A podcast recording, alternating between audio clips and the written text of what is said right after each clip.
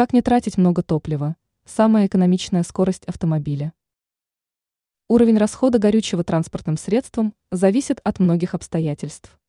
Так, важное значение имеют погодные условия, стиль вождения, состояние тех или иных деталей автомобиля, работа кондиционера, тип дорожного покрытия.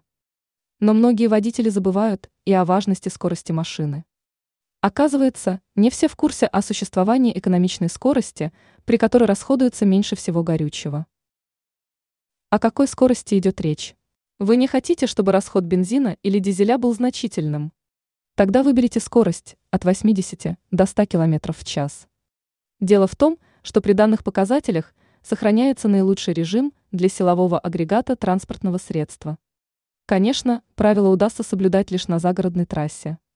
Дело в том, что в пределах населенных пунктов действуют серьезные ограничения скорости. А вот во время дальних поездок соблюдение рекомендации становится вполне реальным. Ранее водителям рассказали, как часто нужно мыть машину зимой.